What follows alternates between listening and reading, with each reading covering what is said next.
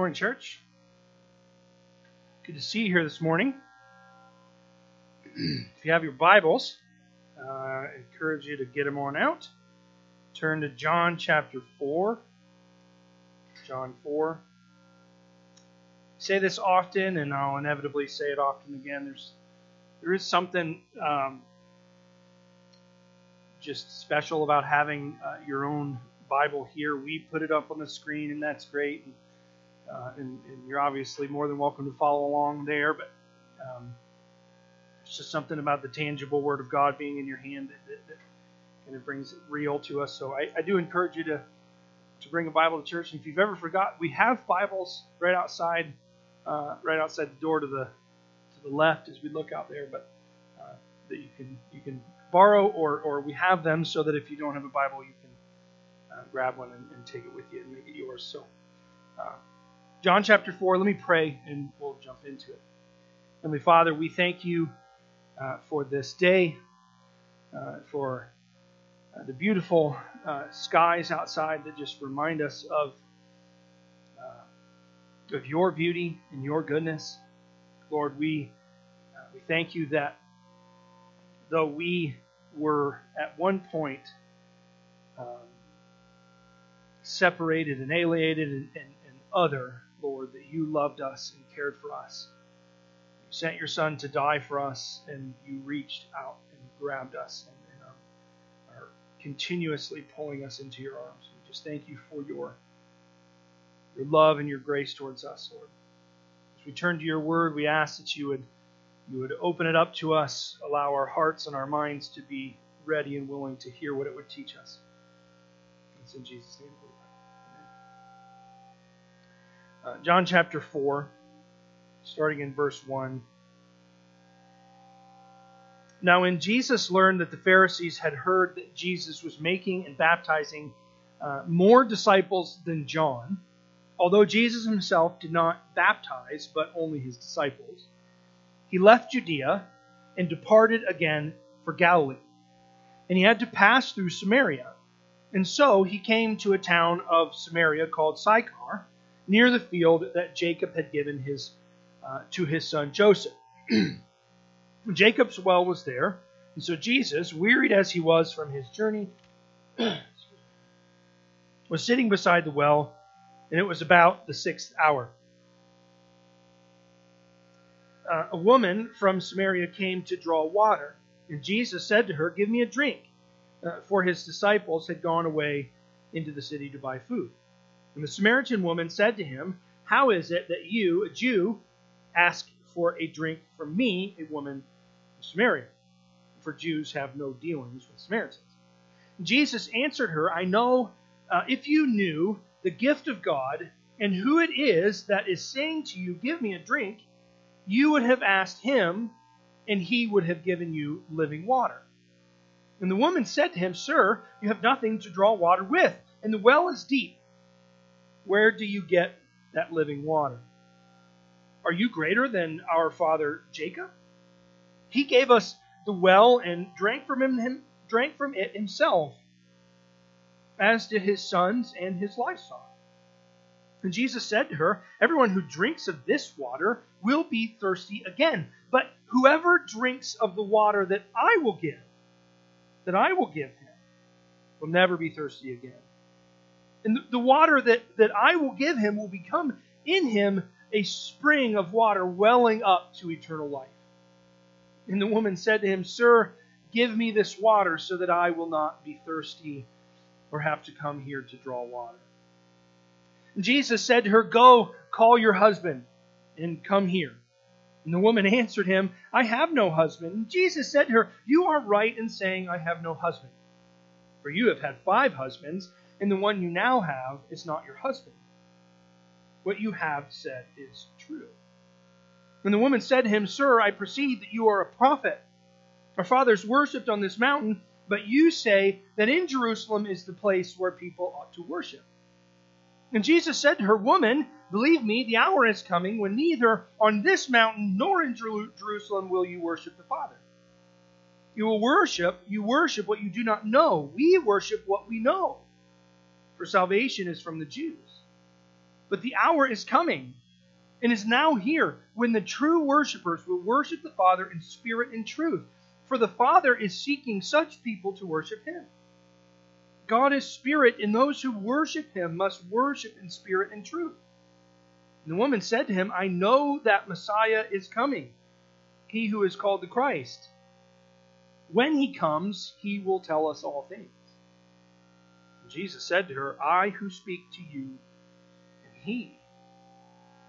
Jesus, just then, excuse me, just then, his disciples came back, and they marveled that he was talking with a woman but no one said, What do you seek? or Why are you talking with her?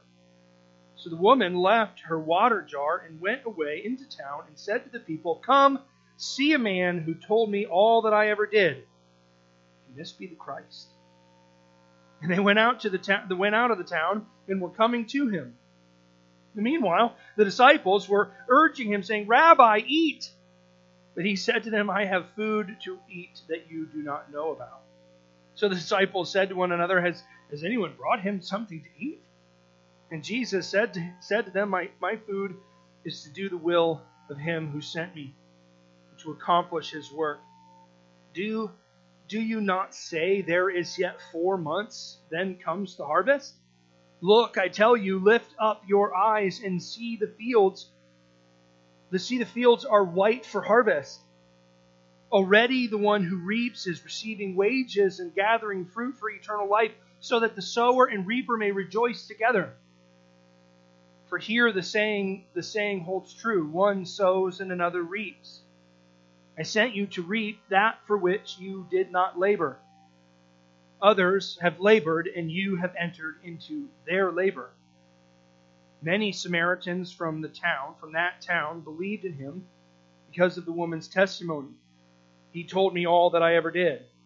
So when the Samaritans came to him, they asked him to stay with them. And he stayed there two days. Many more believed because of his word. And they said to the woman, It is no longer because of what you said that we believe, for we have heard for ourselves, and we know that this is indeed the Savior of the world. We're actually going to stop there. We're not going to look at that next, next couple verses. Not that what we read was not enough. This story is uh, one continuous story.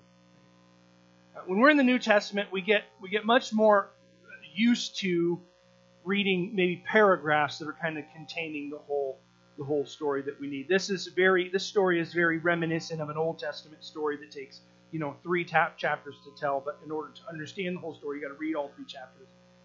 Anyway, that's not really that important, but it is a longer story, but it is one story.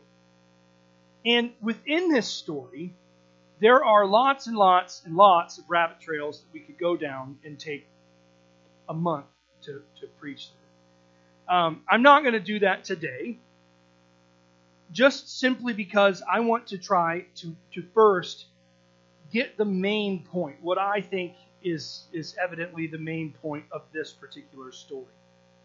Next week, uh, we actually start our Easter series. It's, it's we're, we're getting close. It'll be the, the Lent.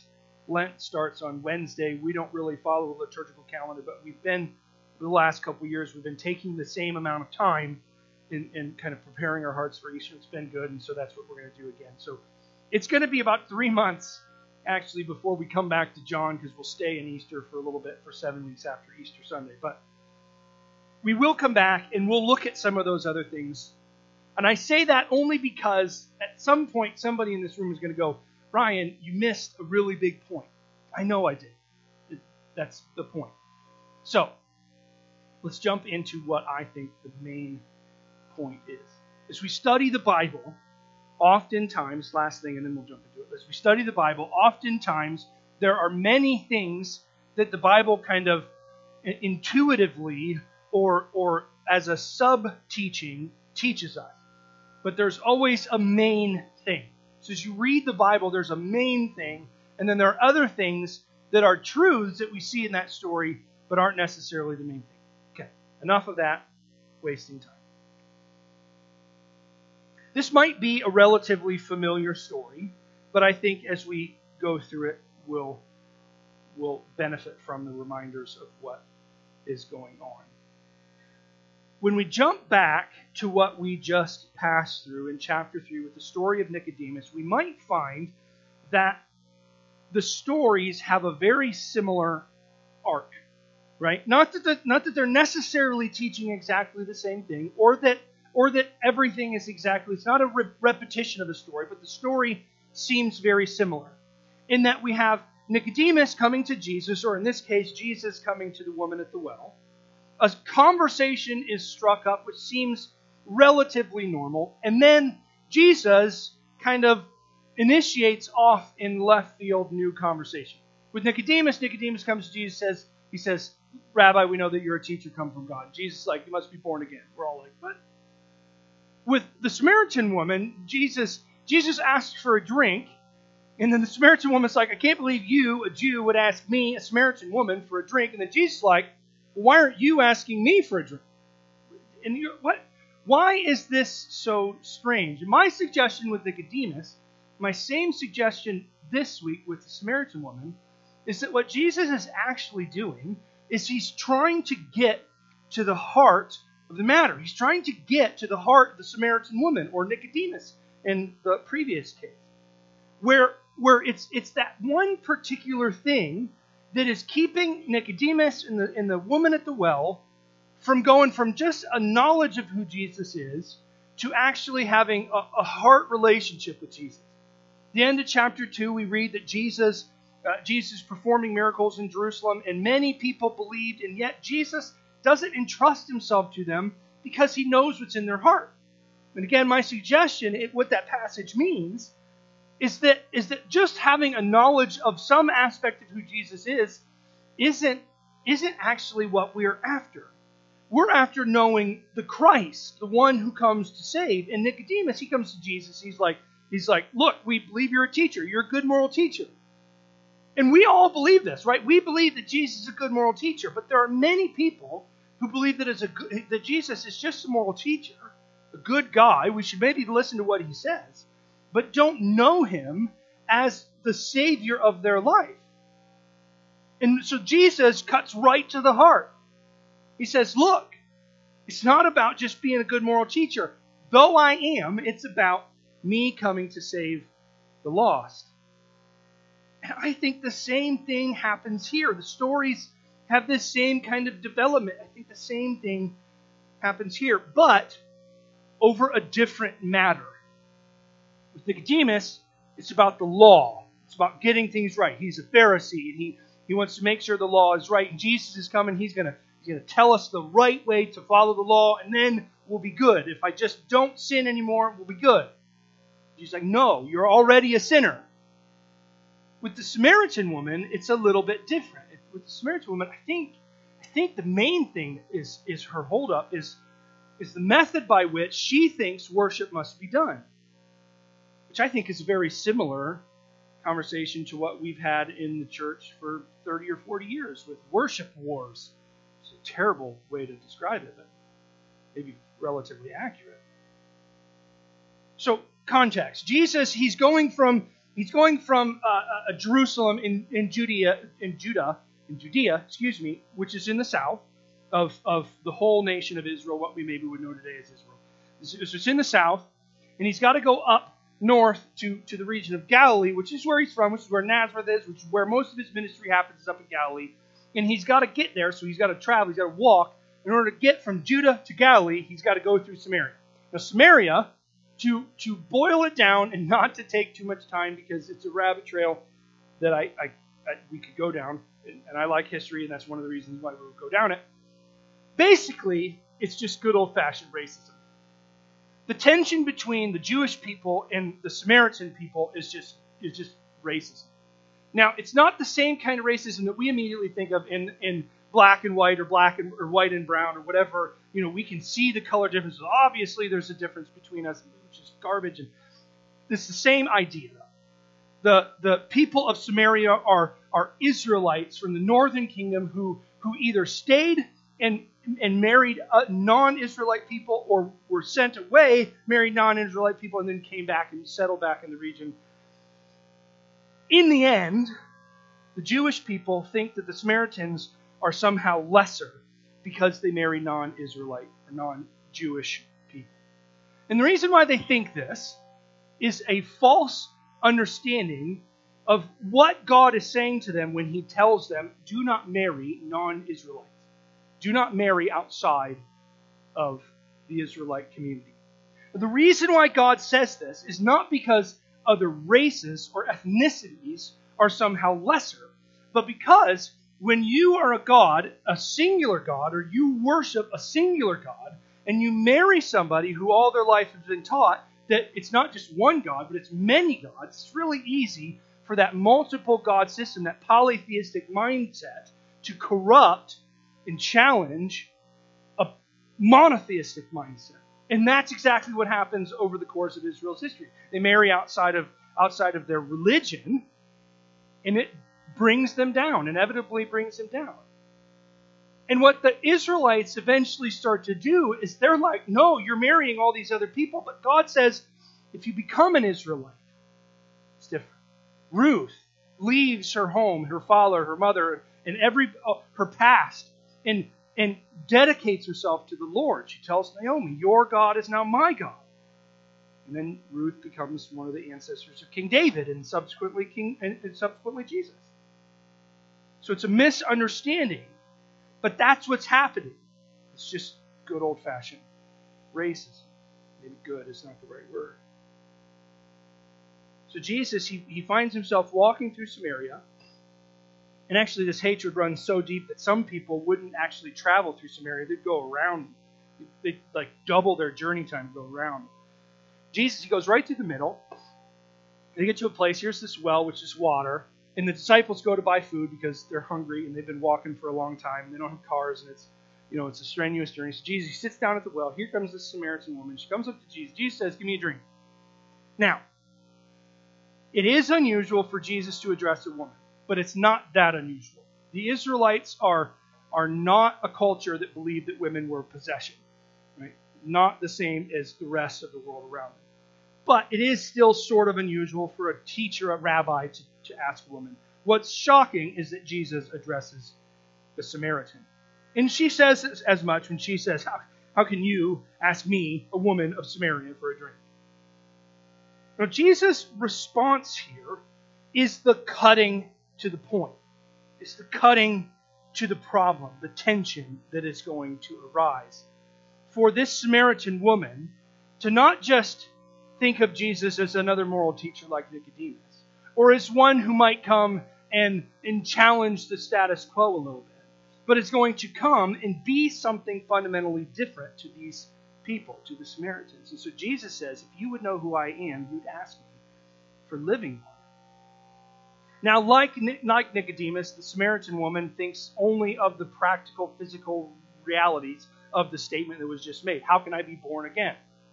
You don't have anything to draw water, she says.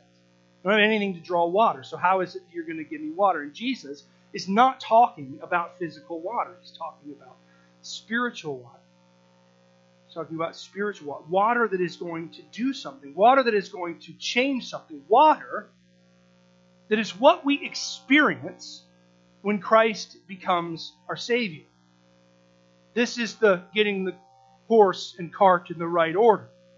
This is the change that is going to happen to us. This is what happens when, when ministry is about Christ, not about my own ego. This is what happens to me whenever I have sin in my past life and Christ comes in and cleans my life up. This is the ramifications of living water. Jesus says, I'm going to give you living water. And she's like, ah, I want some of this. I don't want to be thirsty again. I hate coming to this well and drawing water. It's a lot of work. It's not quite there yet.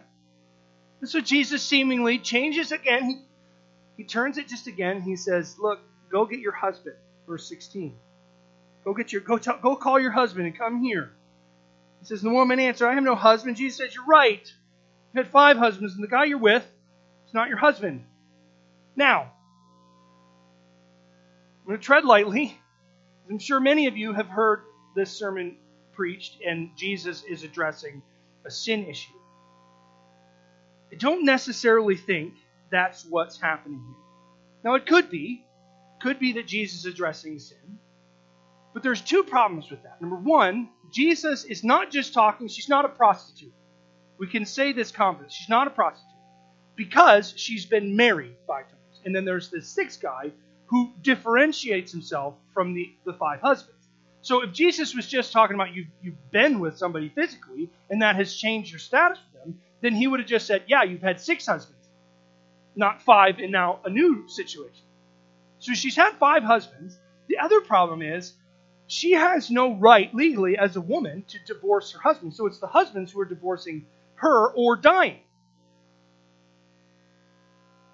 And the biggest, and I think the most important reason why that's not what our focus should be, is that it's not even remotely what Jesus focuses. He brings this up, and the only thing that this this conversation does is it tells the Samaritan woman that Jesus is something different. Right? Her attitude towards this man changes drastically when Jesus says this. You're right. It's very much like when Jesus tells uh, Philip he was sitting under the tree. Philip or Nathaniel. Now I'm blanking on which one it is. One of those two guys. He was sitting under the fig tree. He's like, Oh, you know everything. She says, Oh, you know everything. Now, I'm gonna I'm not I'm not saying that it can't possibly be sin. It's not what I'm talking about. And yes, we need to recognize that sin is often in the way. But what Jesus then does with this information is he immediately shifts to a new thought. Or maybe rather, she immediately shifts to a new thought. This sets Jesus in a new light, and she now asks, I perceive you're a prophet.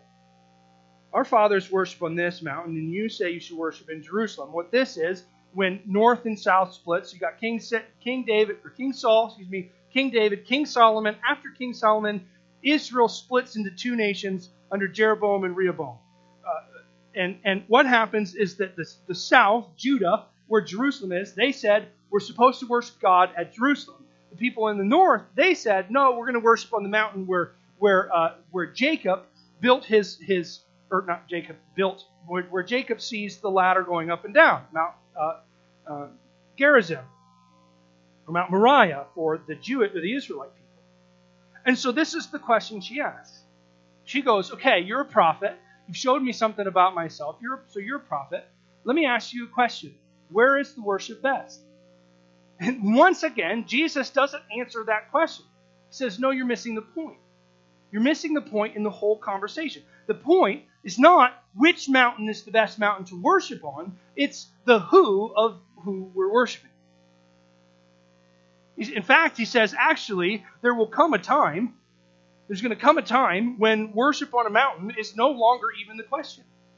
Because worship will change from, from location to, to method to, to type to whatever, and it'll be about what happens in our hearts. It'll be about the spirit that dwells in us, in the spirit of our desire or our affection towards God.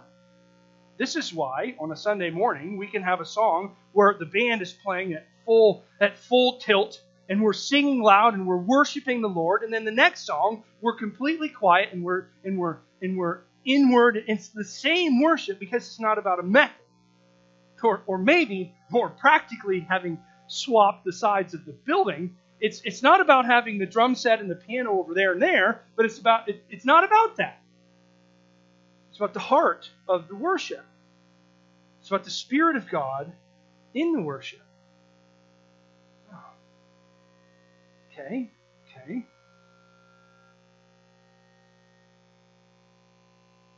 I don't think that Jesus is saying that that is an unimportant thing to think about or to talk about or to, to contemplate. I rather think he's saying, get it in the right place. I don't think Jesus was telling Nicodemus that it's not about uh, good moral teaching. He's rather saying, that's not my primary function.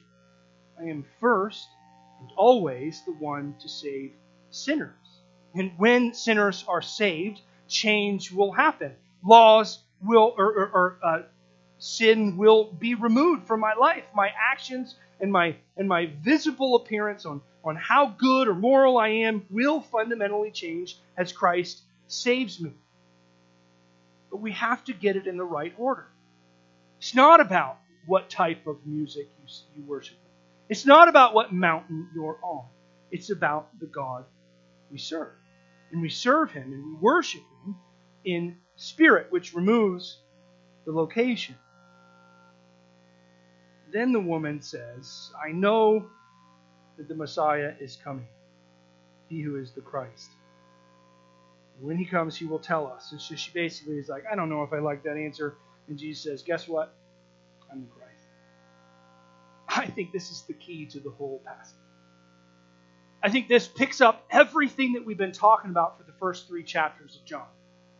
In the beginning was the Word, and the Word was with God, and the Word was God.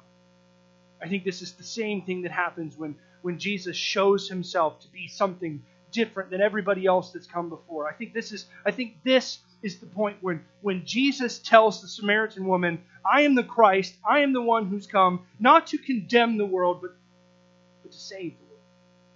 I think it's at this point that Jesus sets the picture properly. But the story diverges again. Diverges again to now the disciples. The disciples come, they come back. So they were in the city, they were getting food. Apparently, they found some food. Now they're coming back. She runs off to go tell people about what she's experienced. She tells the people in the city, "Look, I, I, I, this guy told me all about myself, and now, now, could he be the Christ? Could he be the Christ?"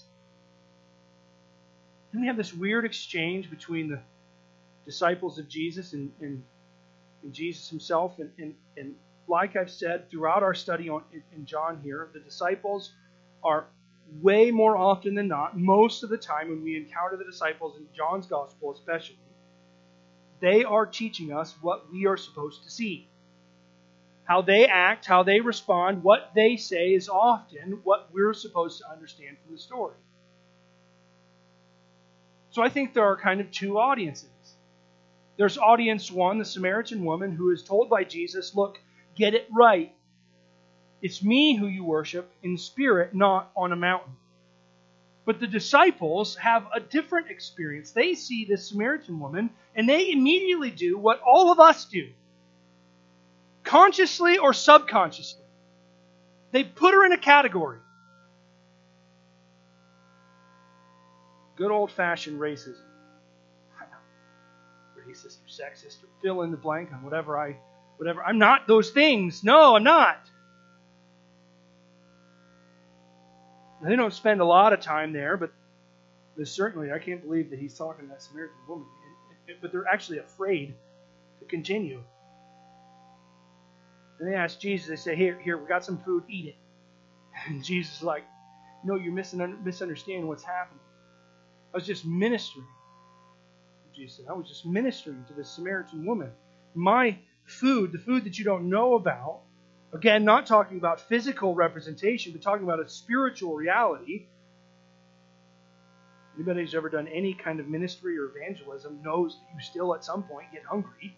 It's not what Jesus is actually saying. He's trying to emphasize the fact that he just ministered to this woman who nobody else thought deserved ministry too.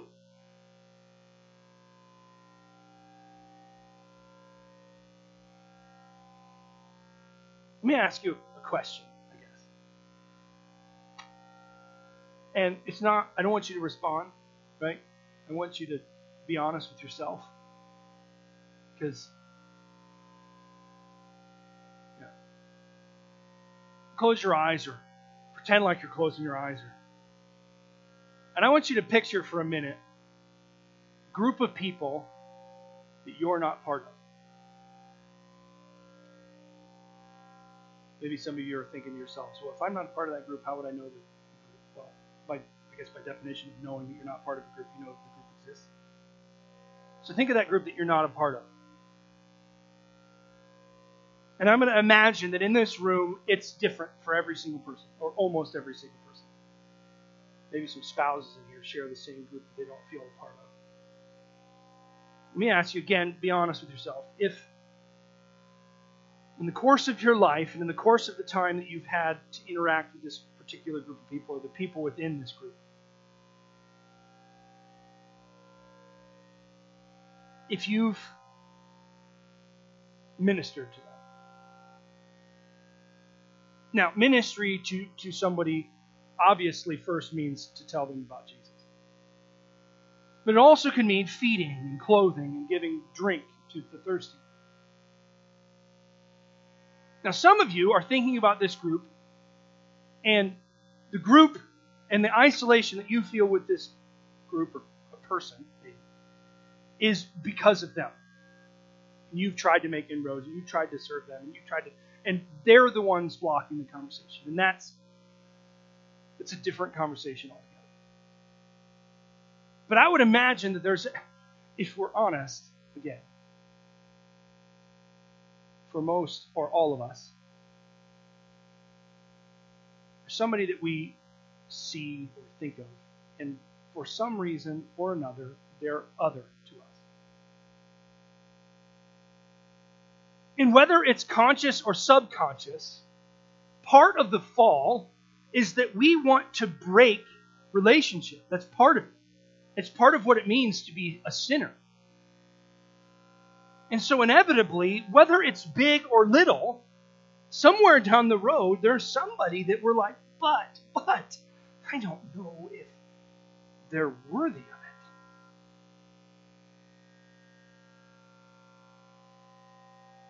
And so here's my challenge, I guess. Here's my challenge.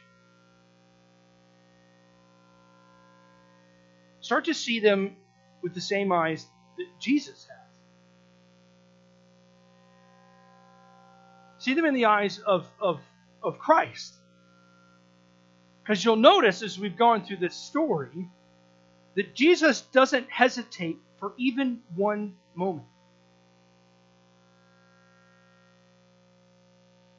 He immediately asks this woman for a drink. He immediately goes right to the heart of the matter and tells her about who he really is and how worship is going to change and that thing that's maybe holding her back.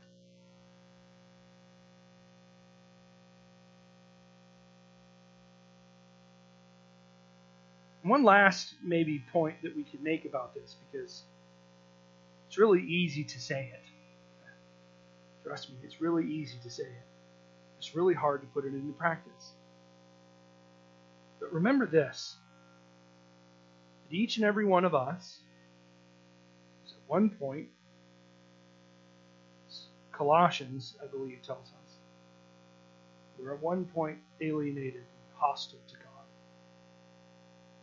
And we're the woman at the well.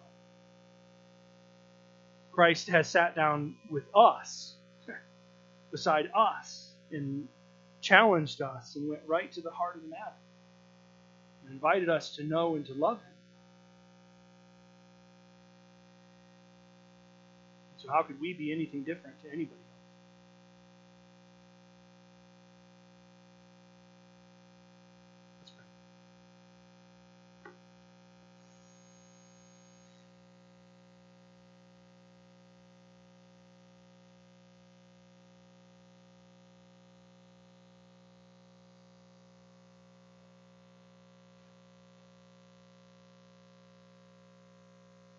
Father, we are thankful and grateful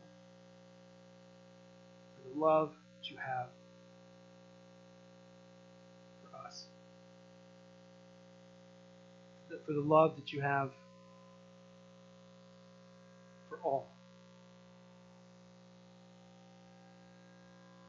Lord, whether it's a big aspect or a little aspect of how we think of other people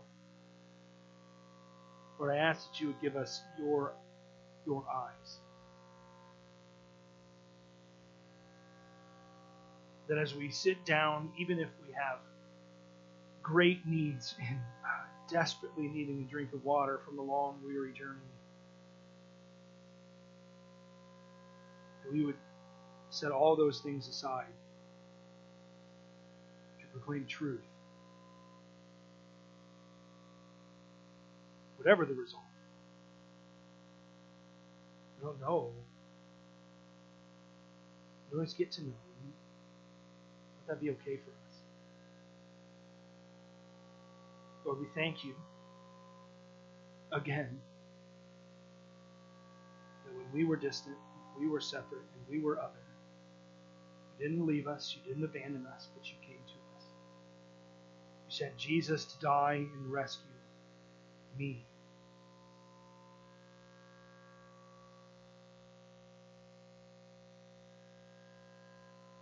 Is precious and holy and wonderful.